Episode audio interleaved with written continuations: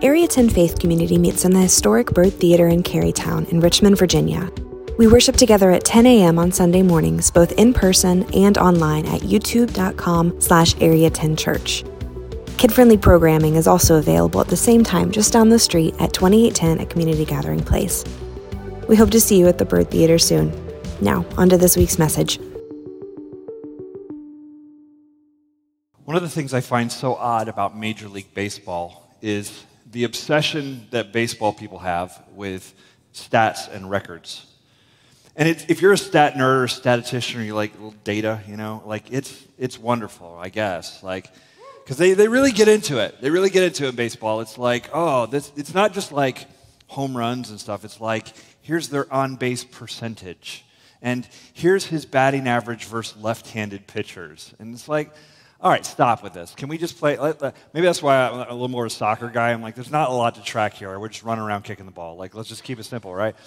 But um, they also have records that they, that they track in, in, in all pro sports, right? But in, in, baseball, it's records. And, and some of those records make a ton of sense to me. This guy hit the most amount of home runs ever. This guy stole the most amount of bases. This guy, most strikeouts, whatever. Like, I, I get the records. But there was one that was a couple years ago that was broken. And uh, uh, it was Cal Ripken. And if you, uh, if anyone's a, a, Baltimore fan or you remember shortstop for, uh, for, Baltimore, Cal Ripken broke the record. And if you remember, this was in 1998. Uh, the record that he broke was um, the most games played in a row without missing a game. It was 2,632, if you want to know. That's a lot of games because you're only going to play 162 years. So this is like decades of, you know, so it's a, it's a lot of games, right? Um, but I, I just, I'm a little underwhelmed. I'm, I'm going to be honest with you about, about that. I'm just like, uh, he showed up to work every day for a long time. And I mean, can we just give him a pen or something and be like, thanks for coming to work? I don't, it's weird, right? I told, I told it to my son, uh, Eamon. I was telling him about it because, you know, before he was born, I was like, yeah, Cal Ripken, Ripken broke a record. Do you know what it was? He's like, what? I was like, it's most games played in a row. And Eamon, being the funniest Bears kid, said, um, he was like, that is the most participation trophy award ever. It's like, congratulations, you were very participatory. Like, you showed up. This guy, was he good? He was all right, but he was there. Every time, you know, rain or shine, except baseball, they don't play it in the rain. So, shine, he was there. Whenever it shined, that guy showed up. And I was like, I mean, that is uh, uh, a little bit, this is the way it feels. I'm like, why we make a big deal out of this? He just showed up to work, right? But I will say, and they called him the Iron Man and all this stuff because he kept showing up or whatever.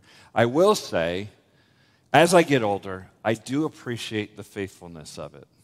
I appreciate someone who puts in a shift and is able and willing to do it day after day, year after year, decade after decade. There is something really admirable about that.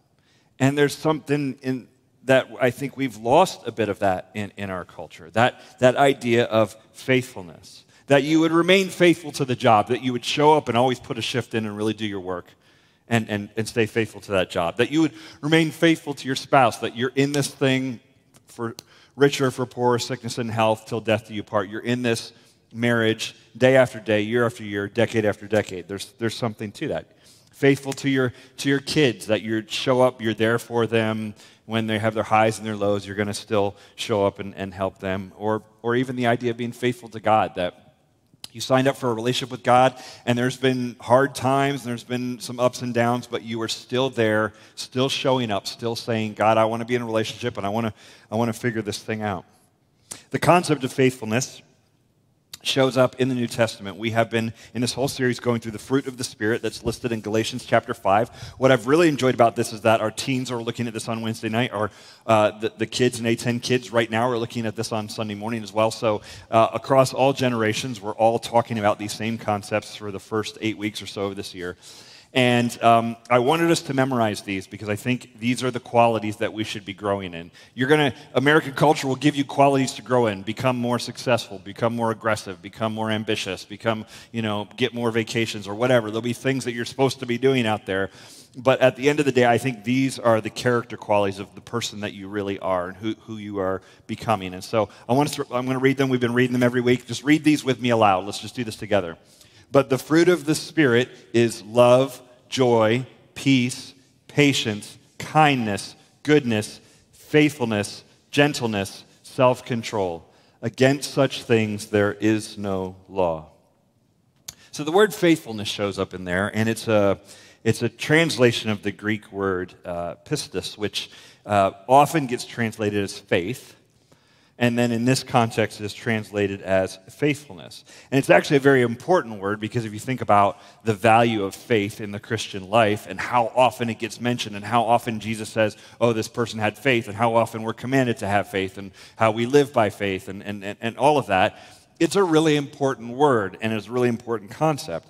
And, and we have all the definitions of what faith is. Faith is believing in something you can't see or putting your trust in something you, when, you, when you don't have all it worked out. You know, it's faith is like when you don't have 100% certainty, but you make 100% commitment. Like we have all of these ideas about faith, and I think all of those are, are, are good and, and fine. Um, but I actually think a lot of times when we talk about faith, we end up talking about it like it's a one time event. Oh, like I had faith, and that's what got me through in that moment or whatever. Whereas I think the word um, faithfulness implies this like ongoing faith. It's, it wasn't a one time thing, it's something you, you had and continue to have. I think that's a, a, a pretty good understanding of the Greek word, that, that faithfulness is really what we're, we're after here. We're not talking about one time events, we're talking about long, long term. Uh, an, an uh, author that I like uh, started using uh, because we in, in, the christian world over the last 500 years we've talked about salvation by faith alone is what a lot of christians will say a lot of churches will say. And he's gotten to started saying of salvation by allegiance alone because the word allegiance is getting closer to the word pistis in greek. It's getting closer to this idea of no it's not just mental assent to something that you believe but it is a an allegiance. We, we almost never use that word in our culture except when we're pledging allegiance to a flag. But what we mean by that is I am, I am in with this thing and I am supportive of this thing and I am loyal to this thing forever. My undying love for God and country or the king or whatever. And I think that word actually works really well. We are citizens. If you're a Christian, you're a citizen of a different kingdom. And, and you should have faithfulness or allegiance to that kingdom. Um, and you have that undying love and support to, to Jesus. I think that's a better way to read the word faith in the New Testament is this faithful idea, this idea of allegiance. It is a way of life, it is a day to day showing up, decade after decade. Now, the Spirit of God is at work in you. And one of the things He's trying to do in your life is to make you more faithful and, and build up your faithfulness and, and enable you and empower you to basically keep showing up and, and showing up day after day and, and, and stick with your faith even through hard times. Well, how does he do that? Well, one way I think we could look at it is before we get into faithfulness is to understand what is the opposite of faithfulness. So the opposite of faithfulness we would think is unfaithfulness. Like that one seems pretty obvious, right? But author Jay Kim, who wrote Analog Christian, which I, I have mentioned is sort of in the background of this series for me, and uh, I really appreciate a lot of his thoughts, he contrasts faithfulness with forgetfulness. So faithfulness is uh, you know showing up day after day and, and doing the thing. Forgetfulness is getting far off track because you forgot why you would even show up in the first place. Um, and I think you see the, the concept of forgetfulness um, uh, show up quite a bit, or the, or the need to remember show up quite a bit in the scripture. In fact, if you go back thousands of years to the Exodus story, um, the Israelites were slaves in, in Egypt for 400 years, up until about 1446 or something BC. And at that time, God calls Moses and said, Lead the people out of, lead a million Israelites who are slaves in Egypt, lead them out of slavery, out of Egypt, and I'm going to give them a promised land. I'm going to give them a space of their own. So there's a million or so Israelites, and, uh, and incredible things happened during that Exodus. Uh, you, you probably heard some of these. Maybe you've seen The Prince of Egypt, whatever, some dramatization of it. But God works through Moses, speaks to Pharaoh, and 10 plagues fall on the Egyptian people. They, the Nile River turns to blood. It's crazy. There's a plague of locusts and, and all this. There's the death of the firstborn Egyptian kids and all this. It's just rough. It's wild stuff that goes on. God clearly shows up, does miraculous things, and Pharaoh lets the people go. And the Israelites leave Egypt, and on their way out, they come to the edge of the Red Sea. And uh, God instructs the people to go through the Red Sea. And so Moses lifts up his staff, and, and basically the Red Sea parts, the waters part, they roll up like a scroll. The Israelites walk through the Red Sea on dry ground. The Egyptian army is chasing them. The Egyptian army comes into the water. God closes up the water, and the whole Egyptian army is washed away. Now, that sounds like nonsense to the modern world. This sounds like just an ancient tall tale and a story. I mean, if you're coming in here and you have no church background, you're like, mm, okay, it always gets weird in church. This is when it gets weird. Um, and I get that when you, when you read this stuff. Um, uh, let me just tell you where, where, where I'm at with it because there's a lot of ways to explain things like that away. You can, you can say, that didn't really happen. This is just how ancient cultures write their victory stories. They write themselves as the hero and they exaggerate and whatever. You could say that. You could say the Red Sea wasn't literally, you know, they didn't literally go through it. It was more of a metaphorical idea of them going through hard times and something like that. You can, you can try to rewrite all of these things based on our modern 21st century Western understandings of the world. And I guess I, my pushback on that is this. Um, I do think it happened. I, I think there were plagues. Uh, I, I, think there were slaves in Israel. Israelites were slaves in Egypt, and they left. And I think God allowed them to part through the Red Sea, and, and all of it, as it is written, I think it happened. Um, and you may think that's crazy, and I guess I would just say um, I am open to the possibility of the miraculous.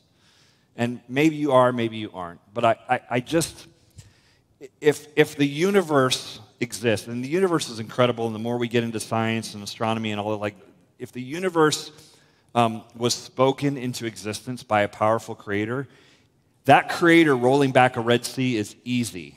Like, no problem. Like, why would that even be hard for him? A virgin birth, not a problem. He can work that out. Like, I, I just think if you're open to the miraculous, then these things aren't that hard to buy. I'm not saying these things happen all the time. That's why they're miracles. Oh, there's everyday miracles. Okay.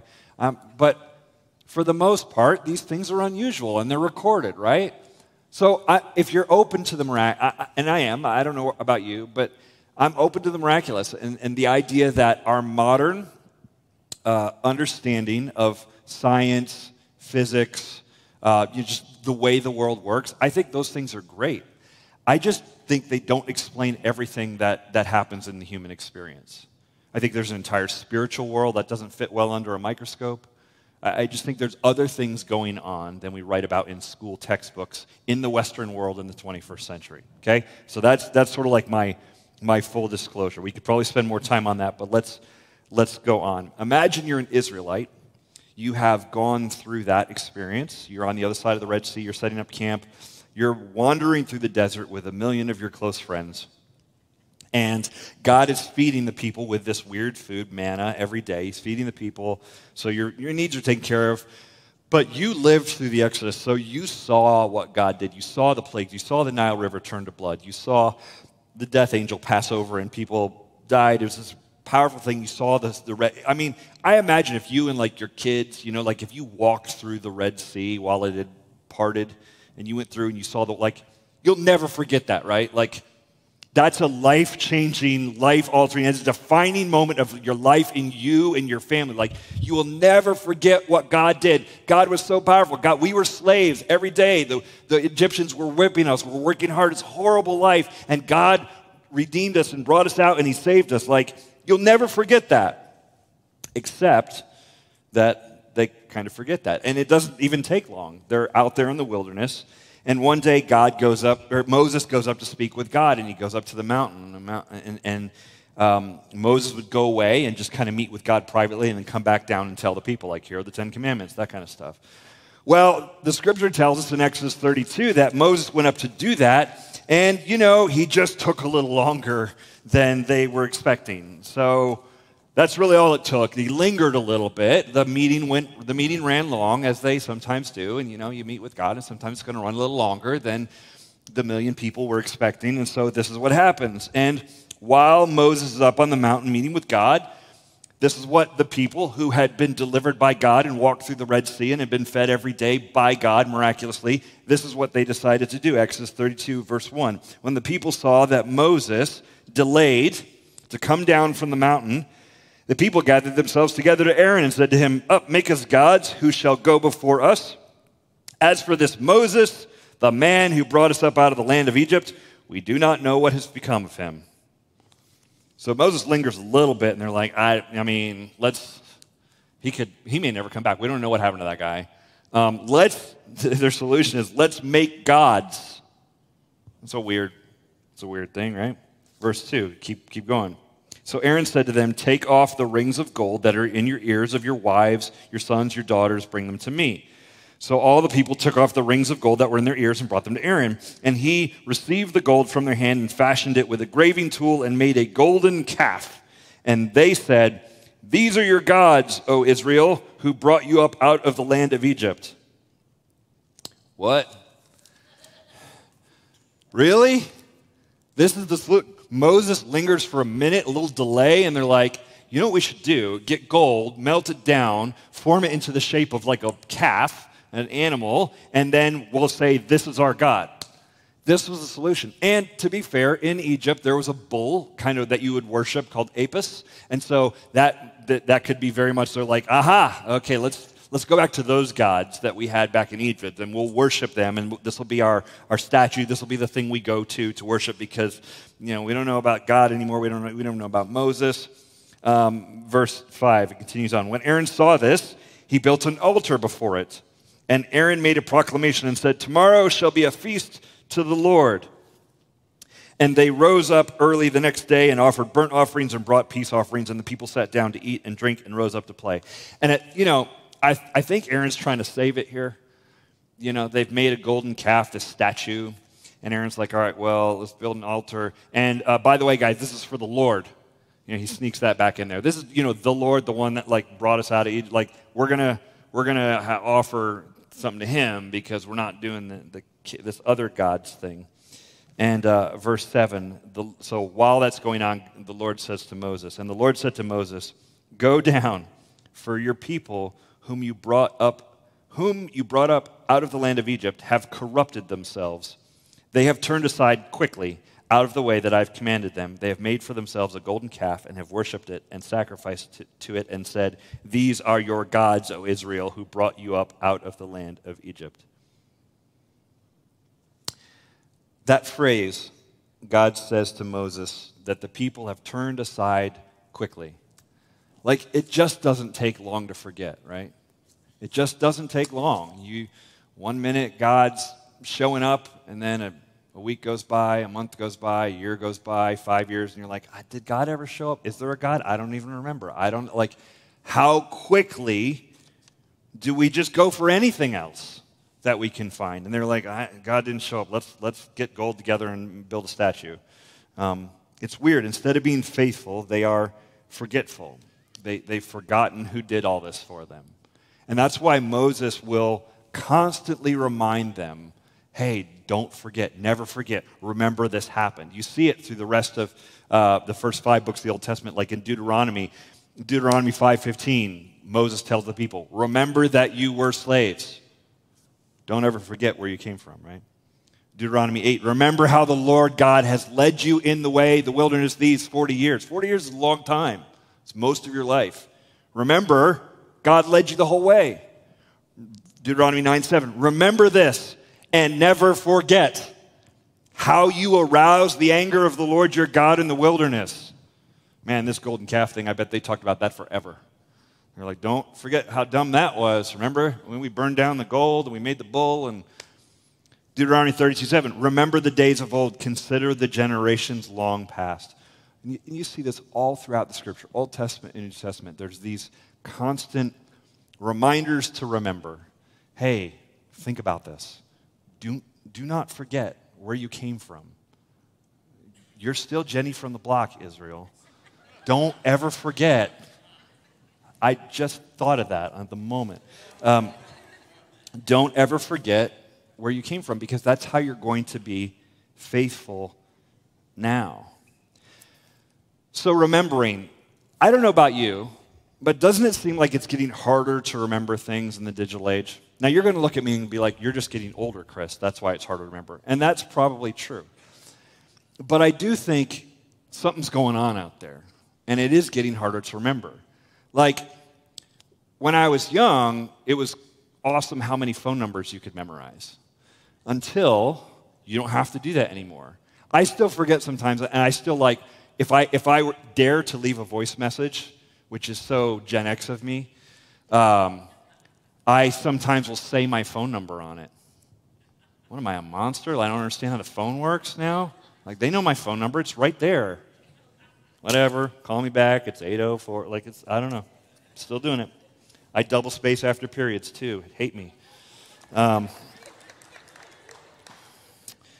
so, so uh, I, I, do think it's getting harder to remember, and um, apparently that is a thing. So neuro, neuroscientists will say that um, memory fades, and there are there are three reasons why. There are three things that go on that help us to, that make us forget.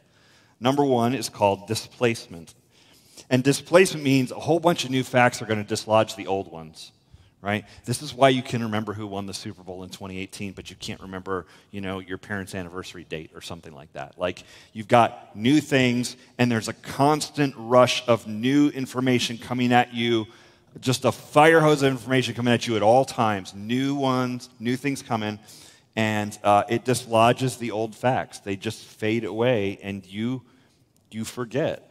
Um, and you know how that is. And I think with our faith, what happens there is what we understand about God and our knowledge of God gets dislodged, and we forget who God is. We just forget. We, oh, I learned about that in Sunday school one time, and I remember some story about Noah, and there was a, I think there's a Red Sea, and Jesus healed and fed 5,000, or was it 4,000, or I don't know, it was a couple thousand. I don't know, remember, he had fish, I don't remember. Like, we just the con, you know, you can't remember that because you're being flooded with information and you're like, ah, oh, there was a UFO in Montana last night. I don't know. The Red Sea, when did that? I can't. Like, you just, these things get displaced in our head.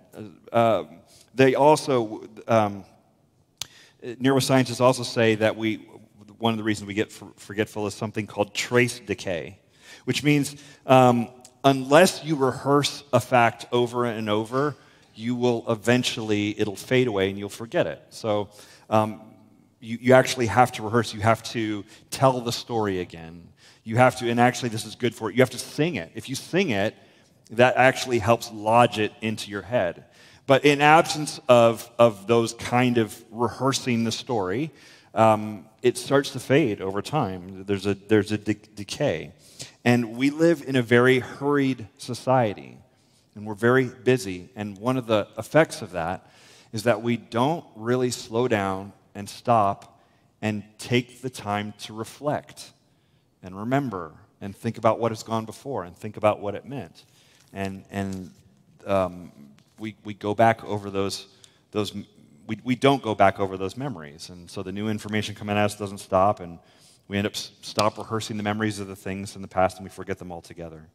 A third way that we, uh, neuroscientists say we forget things, is called retrieval failure, where you have it in your memory somewhere, it's lodged in your brain somewhere, but you just can't quite access it. It's like the little librarian in your head is moving around can't quite find the right shelf where that was placed, right? Um, that's real.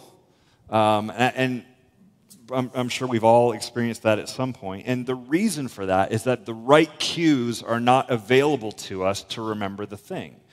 So um, we need certain cues and certain context to bring back the memory. This is why sometimes a smell will bring back a certain memory. Oh, it smells like my grandfather when we used to, and you'll remember being in the garden and whatever. Like a smell will do it, a certain place, a certain time. Oh, I always used to go here, and then we access the memory. This is why when you see someone you know at the grocery store, but you're not used to seeing them in the grocery store, you forget their name. This has happened to me.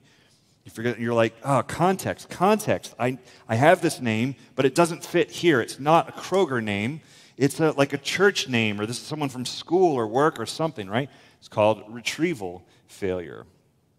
So, um, why does this matter? Well, because to be faithful to Jesus, we have to remember who He is, who we are, and what we're supposed to be about. Remember who God is, who you are in relation to Him and what your purpose is. This is true in our relationship with God. This is true in our relationship in, in, in, in our striving to be faithful in, in other areas as well. Um, if you're going to be faithful to your spouse, you have to remember your vows. You have to remember what you said before God and everybody on your wedding day. You have to remember what you said and why you, why you said it. Now, mostly, I mean, it's probably on the internet somewhere what you said, because if ministers use real similar stuff, right? You, unless you wrote your own, in which case, okay, you could probably look that up somewhere. But um, you have to remember those things. You promise in sickness and health, for richer and for poorer, you know, until death do us part, those kind of things. Um, and that was easy to say on a wedding day when everyone's in a good mood and it's a big party and it's fun and exciting. It's harder to say 10 years later when one of you's throwing up and the other one's holding their hair back and, um, and you just, and the kids are on your last nerve and, and all that. Um, the faithfulness gets tested in those moments. Um, and faithfulness is key in, in a marriage. You have to remember where you came from and, um, and, and you have to show up day after day. Every day, you have to be faithful. Um, you can't be, you know, to just put it in this context, like if I said, you know, I'm faithful to my wife 28 days a month, that ain't quite getting it except for February. Like, you're, you're going to have to, like, faithful 28 days a month, it's kind of, it's pretty unfaithful for like three, two or three days. Like, that's not good, right? Faithfulness is an everyday, day after day, year after year, decade after decade thing. Um, so to be faithful to a spouse, you remember the promises you made and you stick to them. Um, I've heard it said, maybe you've heard this, we make our promises and then our promises make us. And I really like that. We, we, we say, this is what I will do, and then we live by the thing we said that we will do. And over time, that shapes you. That, that sentence, we make our promises and then our promises make us, that is like a life hack. It works for all sorts of things. Uh, make the commitment to, you know, why would you stay married? Because you made a promise and you want to, and now that promise is making you. Um, why would you go to the gym to get in better shape? Well, because you made a promise that I'm going to do this thing and then you follow through on that promise and it shapes you over time. Why do you read those books? Well, because you made a promise. You said, I, I'm committing to growing in knowledge and wisdom and I don't want to get senile and I want to, I want to stay sharp as I get older. I will continue to read. You make that promise. You show up day after day, you, a chapter at a time, you keep reading and you, you, you learn and you, and you grow. Um, so, so remembering and not forgetting is one of the ways we stay faithful. Another way we stay faithful is um, we, we like physically show up and spend time with, with someone. Like in marriage, for example, one way you remember the commitment you have is to go on dates. This is why people say, oh, you have to have a date night, that kind of thing. Um, you go out with the person and you have fun together and you remember. And what you remember is, why did I like this person in the first place? Um, hopefully, you, have you can develop an answer to that. Hopefully, when you go on dates with each other, you go, oh, yeah, you're fun. Like now that we're out of the routine of, you know, handling, sorting out the recycling and, you know, like who's dropping the kid off or whatever, like you get out of that and you go, okay, no, wait, like this is us. This is what we were about. We're, we're, this is fun. Um, you remember those things, but you have to log the time. Um, contempt grows, I think, between each other when we stop laughing, stop enjoying each other's company. Um, and I think the same is true with our faith in God. Um, we have to actually log some time. So let me give you two ideas that will help us in faithful, to be faithful, and then we're done. Uh, number one is this practice the disciplines of our faith. Practice the disciplines of the faith. Um, I get it. I talk about these things a lot. Uh, you've heard these before. I bet you could guess what disciplines of the faith would be um, praying, reading the scripture, meditating on the scripture, practicing the Sabbath, spending time in silence and solitude to talk to God, um, fasting. Like we've talked about these things before. I'm a, I'm a fan of these things. I, I find them some easier than others. Some of those are really challenging. Um, but you get in, you practice those things. Um, those are ways that we remember who God is, remember who we are, and remember what we're here for. And those are things that build faithfulness. I wish I had a different solution to give you, but the truth is there's really nothing new under the sun. Those are very vintage values that have stood the test of time. Sometimes the latest and greatest just most of the time it just doesn't work. It's not necessarily an improvement. You can see this physically. I drove by a building the other day in Richmond. I'm not going to say which one in case one of you accidentally designed it. Um, accidentally, but I drove by a building the other day in Richmond, and it is a, is a building that is less than five years old, and it was a very, very expensive, highly publicized building. And I drove by it, and I was like, oh, that looks terrible. and I was like, how does this building look so bad so quickly? Like, I mean, built to last, like this hasn't even been five years. And this building looks really bad. Um, it's just not aging well. Contrast that with Old City Hall on Broad Street downtown, which was built in 1886 and still looks awesome. And I'm like, what are we doing, guys? Like, do, have we forgotten how to make buildings like that? Like, do, oh, yeah, but it's hard to get the stonemasons. Let's figure it out because, like, this is what we have to see every day. Like, so we do that in the physical world right? We think that the new, latest, and greatest is going to be great, and we ignore the, the, the millennia of knowledge that came before and, and the, the time tested ways of building something. And I think, I think there's a similar thing with our faith. Our, your faithfulness is not going to be built through. A, you know, an Instagram influencer or a, the, a better YouTube channel or a, the hot new app. Like, our faithfulness is built through, and all of those things could be tools, right? But our faithfulness is, you just, you just have to show up day after day, year after year, decade after decade, through the ups and downs, the hard stuff, when, when times are good, when times are bad, we just keep showing up. Um, it is built through those old, vintage sort of disciplines. So practice the disciplines of our faith as a way of remaining faithful. And then, secondly, um, I would say this engage in corporate worship. We have this idea that to be a Christian, to be a follower of Jesus, you can do that like alone. Like, oh, I, I mean, I don't need, I don't need to be in church. I don't need other people. I, I have my own faith that I practice, and I have my, my private prayers and all that. And, um, and I, I think you should have your own. I mean, we just did the disciplines of faith, right? And I, and I think you should have private prayers, and I, I think all that is good.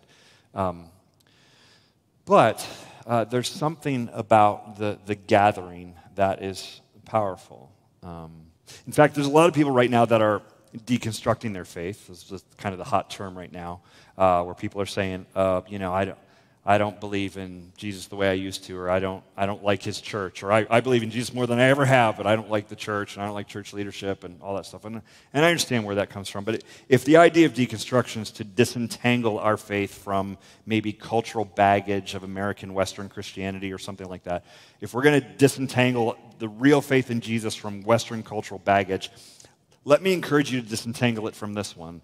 Our faith is not supposed to be a solo sport. That's such an American thing your own personal Jesus. That is a myth and a Depeche Mode song, but it's a myth. It is not what, I mean, yeah, you should have a personal relationship with Jesus, absolutely. But it's a corporate thing. It is a we thing as much as just an I thing. We're, we so lean into the I side of, oh, I have faith. This is my faith in Jesus. We lean into that out in a way that the ancient world wouldn't even have understood or a lot of places in the world today wouldn't even understand. Like, no, we're, we're in this together. We, we are building faith together. We are encouraging each other. And this is why it's so important for us to gather as a church.